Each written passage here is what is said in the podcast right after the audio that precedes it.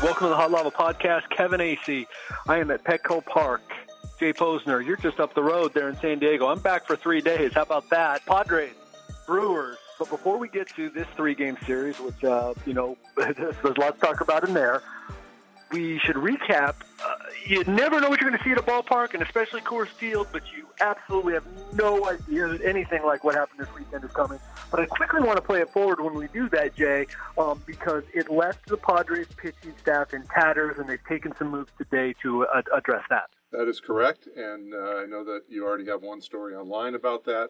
But we, we have to talk at least a little bit about what happened at Coors Field because I don't ah. I don't think anybody has ever seen anything like that. Even even by Coors stand even by Coors Field standards, yeah. which which are ridiculous enough. That was whatever is beyond ridiculous. And and I mean, let's be honest. The Padres are lucky they didn't get swept. Very. I mean, you have two. I mean, kudos two miracle. Right. Absolutely. Give them all the credit in the world. Eleven to five in the ninth inning, and they win. Yesterday, Margevicius gives up what nine runs in an inning and a third, and somehow they win both of those games. So you you have to give them a lot of credit.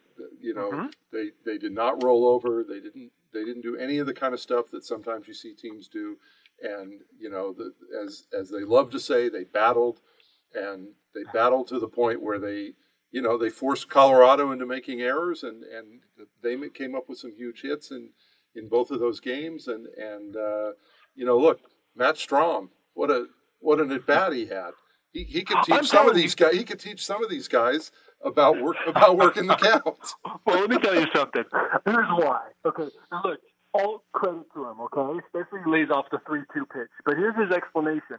He even pulled me aside afterward to just reiterate. I couldn't hit Jon Gray.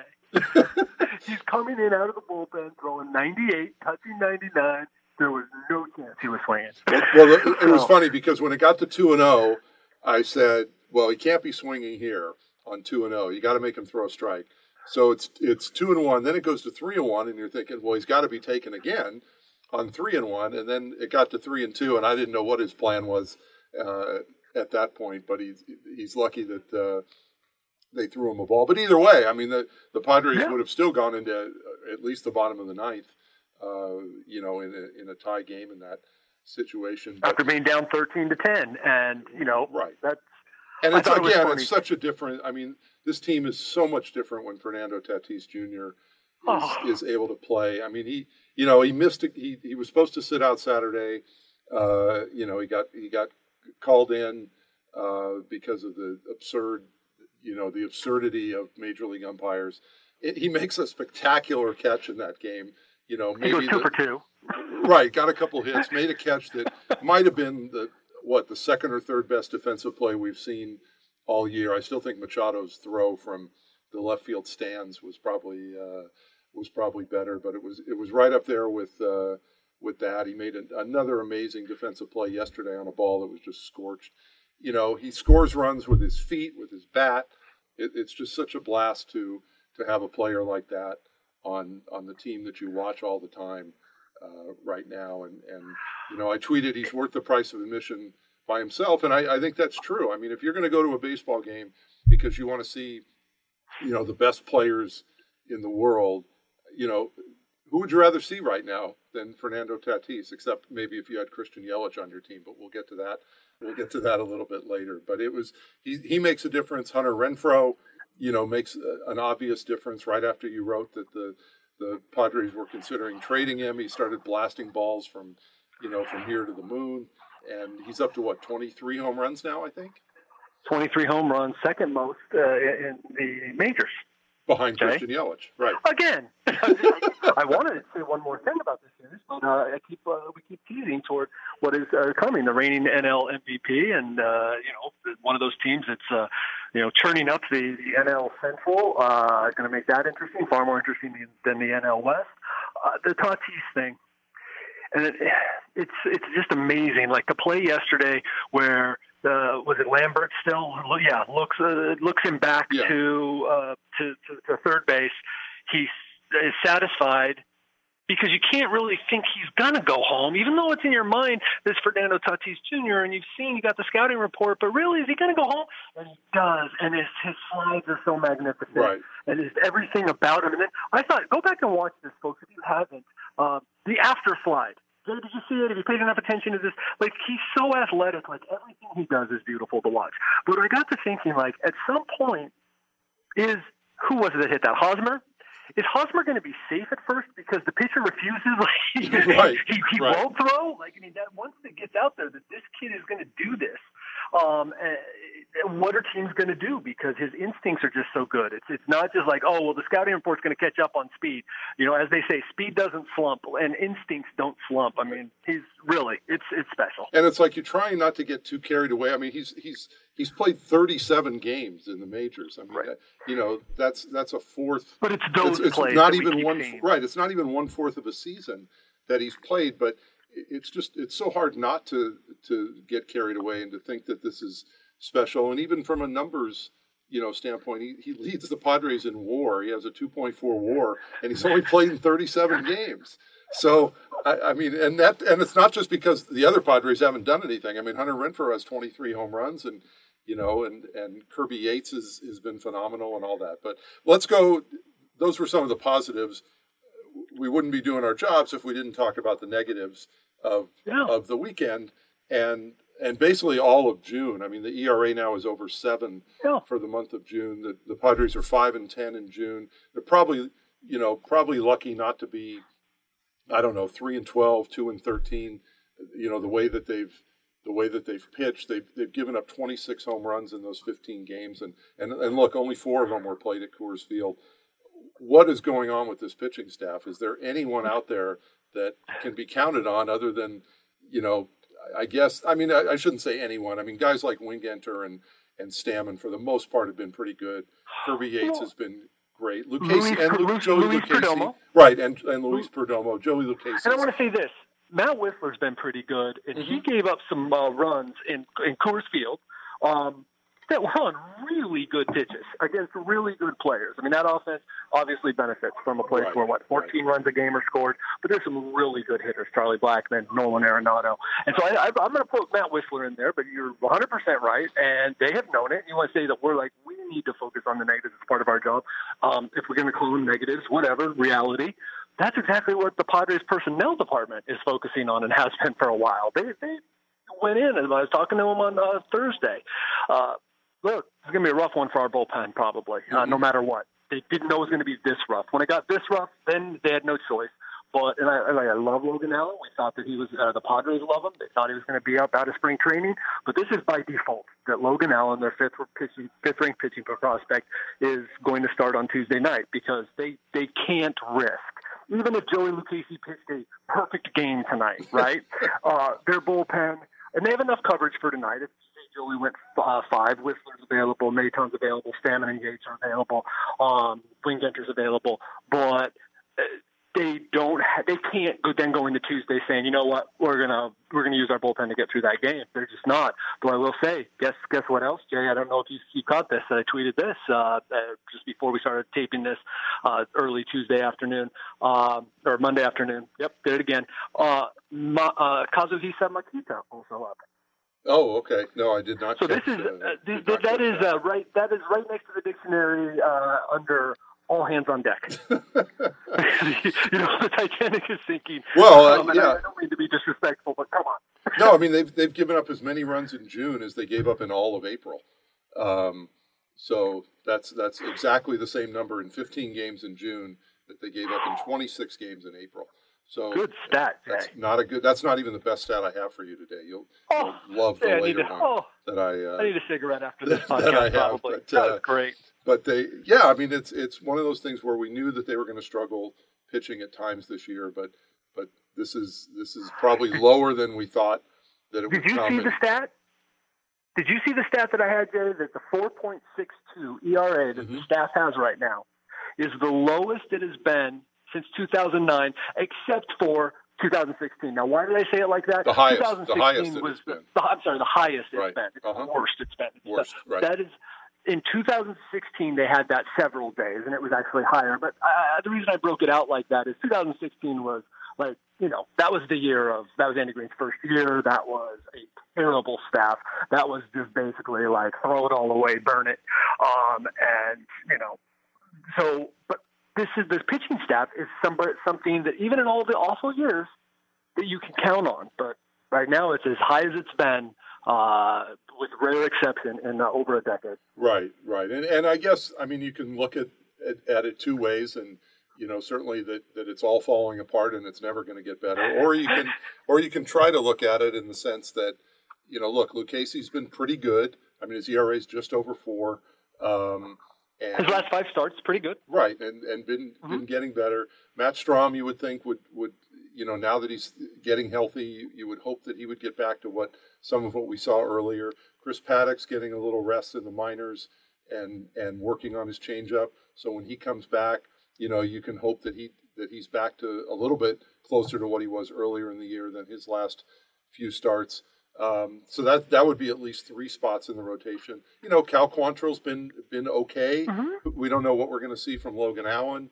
Um, you know, Eric Lauer is hit and miss. I mean, obviously he's not good at Coors Field, but a lot of guys aren't. So I, I don't think it's completely hopeless. It's just kind of been shocking well, to see in these last, how bad? you know, two yeah. and a half, three weeks as to how bad uh, well, that it's gotten. And I don't know that it's, you know, and it's not one thing they have going for them this week. It's, you know, it's June gloom. It's cool as far as as far as playing at Petco these next three, well, two nights and and an afternoon game. But you know, this Brewers team has some guys who can really mash, and uh, so it's it's. I want you to talk about the Brewers, but I first want to say also Dinelson Lamet, provided he doesn't have mm-hmm. some sort of setback, which uh, he's in a completely different place than Jose Castillo, who pulled himself from Saturday night start, the lefty reliever who they were expecting to be back probably today. Uh, then you wouldn't have seen Kazuhisa Makita, but. Uh, with the flexor, uh, the forearm strain, well, unfortunately, he felt uh, discomfort in his forearm and has been shut down. So uh, as long as, you know, I want to say this, Dinelson Lamet is expected here by the end of the month to fill four or five innings per start mm-hmm. uh, going forward, provided his rehab continues to go well. right, and that you know what, four or five innings is not that much different than you're going to get out of some of these guys anyway. So mm-hmm. uh, if you can do that, and you can and you can try to get you know six or even seven out of Lucchesi and Strahm and Paddack and, and even Lauer at times, then you can live with uh, you can live with that. I mean, that's all. I'm sure. I, I know they were hoping mm-hmm. Would go deep into the game yesterday. I don't think anybody could really have expected that. But I'm sure if they could have gotten four innings out of Margevicius yesterday, that they would have been thrilled um, with that. And I, I think it was one of those things, even after the first inning, where you could tell, all right, he probably shouldn't still be in the game, but the way their bullpen is and the state of it. Yeah. You got to try to you got to try to see if you can buy another couple innings out of them. Yes. But after those hits, I mean, it got. I, I remember as just before uh, Andy walked out of the dugout, Mark Grant said on TV, "You got to get him out of here at this point, don't you?" I mean, it was just yeah. it, it, was just kind of uh, you, you, kind of felt bad for him at that point. I mean, he was. Uh, he just wasn't capable of, of getting people out. I mean, the one out he got in the second inning was self defense. Um, with the I think the line drive that was hit back at him. Oh my gosh, yes. I will tell you this little insider and, and uh, just uh, I, am almost I'm almost reluctant to say this for those who uh, ridiculously say that uh, don't ask the tough questions. I would love to see many people walk into this clubhouse uh, and ask the questions that I ask, or after I write some of the things I uh, write. But I am a human, and I was I was grateful to some extent. The kid's 23 years old. He's a nice kid. I was grateful to some extent that the game uh, went far beyond where we needed to talk to Nick Margevicius yesterday. It, right. It, it wasn't going to be fun. It, yeah. it, was, it was going to feel like torture. Yeah, no, yeah, that's true. At least something, far more, far more things happened to, uh, to take everyone's mind off of uh, off that, and I, I, would assume he would. And I think it's pretty obvious that he's going to be, you know, a casualty of, of today's move. So right, you know. right. Um, so anyway, we go on to the Brewers now. Here for here for two nights. Team that almost went to the World Series last year. Um, two nights in an afternoon. Right, two nights in an afternoon. Had a struggle earlier in the year. They're and and they're forty and thirty one. Uh, weird that their run differential is only plus twelve. We should note the Padres are minus thirty eight, which basically means that it's going to be hard to sustain this. The record, even at two games under five hundred, will be hard to sustain. But the Brewers had a.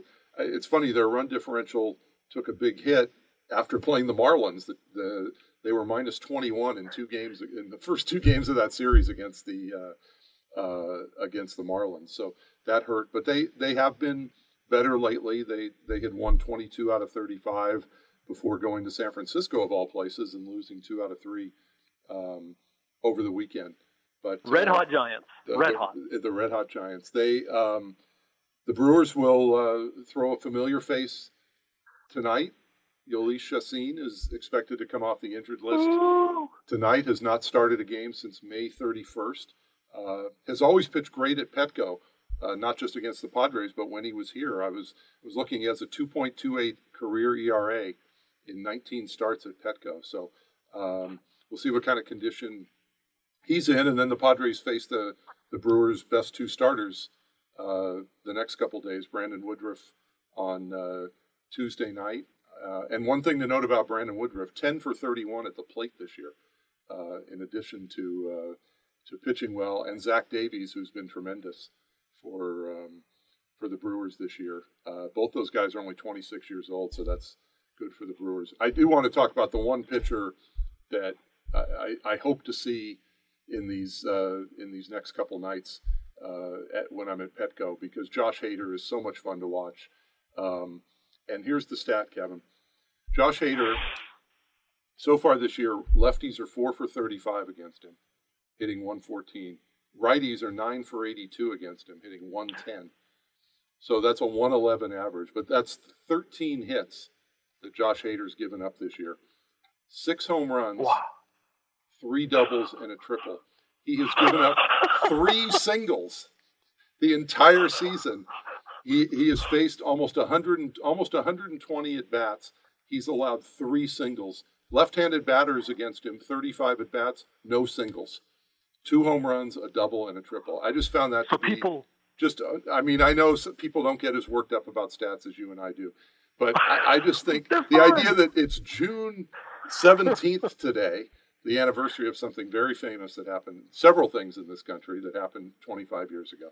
But three singles this guy's given up in uh, out of out of 13 and 10 extra base hits in you know in basically two and a half months. So uh, and he has 69 strikeouts in 35 innings. So he he's someone that you kind of want to see, and yet if you're you know a Padre fan rooting rooting hard for your team, maybe you don't want to see him in the same way that other teams don't want to see Kirby Yates right now. Are you still, JJ, are you still uh, upset that your NBA Finals got interrupted by a car chase 25 years ago? Did no, I, right? I, am. I am not at all. But that was, that was also ESPN did a great documentary on uh, on that day. Um, it was also the day Arnold Palmer played his final U.S. Open. Um, I did not know that in uh, in, Pens- in Pennsylvania near his uh, near his home. So it was uh, it was it was crazy. Uh, it was a crazy day. So um, anyway, we'll go on. The, the Christian Yelich, who has just been oh. phenomenal, leads the majors in slugging, majors in OPS. Uh, we talked about a 2.4 WAR for Fernando Tatis. Yelich is at 4.2.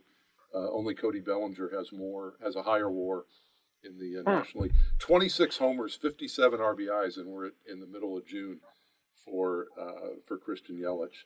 And uh, two other guys who you keep an eye on with uh, OPS numbers over 900. Former Padre Yasmani Grandal uh, has 15 home runs, and Mike Moustakas, uh, who I think was mentioned at a time as possibly signing here, 21 home runs. Was that ever really a possibility? It was a fallback. It was okay. uh, it was a fallback for sure, absolutely. Uh, and sometimes those happen, but that would have uh, that, that that you know what's funny? We would have thought, hey, cool, and he'd, he'd be hitting 15 home runs. We would think that's pretty cool, but not now. Yeah. of course, he has more homers than Manny, but that's not what we're talking no, about. No, no, so, that's uh, that's true. And, but uh, that that's a that that is a lineup right there. I mean, that's a lineup for Logan Allen to come in and face. You know, not to mention Joey Lucchesi and what I believe, though, much like Andy Green does, I now get mixed up. Like who? I think it's Eric Lauer. Um, but uh, uh, no, can't be Lauer. It's Strahm. No, yeah, Luke, so three straight. Wednesday. Yeah, Lucchesi, Allen, and Strahm yeah. for the uh, yeah.